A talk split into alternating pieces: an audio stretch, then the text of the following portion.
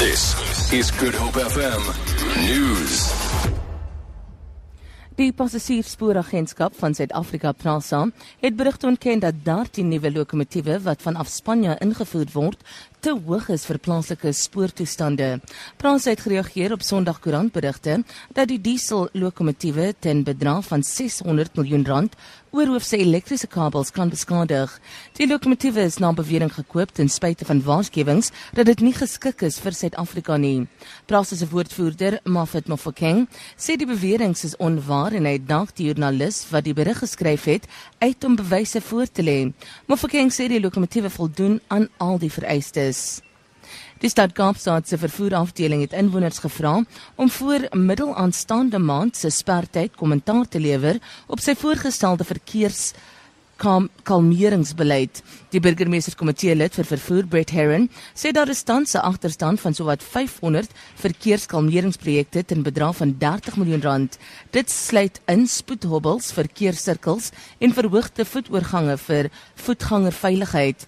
Herron sê die nuwe beleid is daarop gemik om die implementering van die maatreëls voorkeur te gee, veral by plekke soos skole, parke, biblioteke en ander openbare geriewe. Hy sê daar is meer versoeke as hulp hulpbronne. Vreemdelingehaat sal vandag hoog op die agenda wees by 'n parlementêre forum van die Suider-Afrikaanse Ontwikkelingsgemeenskap wat in Durban plaasvind. Dit val saam met die parlement se ad hoc komitee se besoek van dese week aan KwaZulu-Natal om xenofobie te ondersoek. Nog kwessies op die agenda is immigrasie, menseregte kwessies en streng staatsbestuur. Adjunkt president Cyril Ramaphosa en die spreker van die nasionale vergadering, Baleka Mbete, sal na verwagting die openingsseremonie toespreek.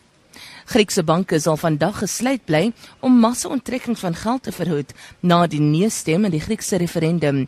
Die Griekse adjunkminister van Finansies, Nadia Valavani, sê mense wat geld in bewaarkussies in banke het, sal ook nie toegang daartoe kan kry nie.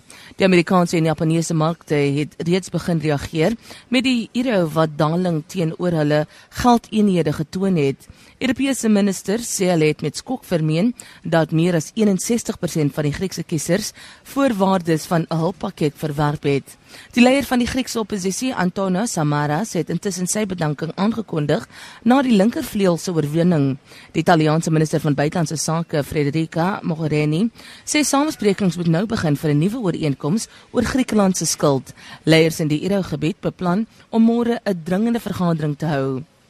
In ekonomiese nuus verhandel die rand teen R12.37 teenoor die Amerikaanse dollar. Die Britse pond is R19.25 waard. Die euro kos R13.65. Goud verhandel teen 1167 dollar vir 'n ons en die prys van Brent olie is $59.75 per vat. Vir Hope FM nuus, Alexander Rosenberg.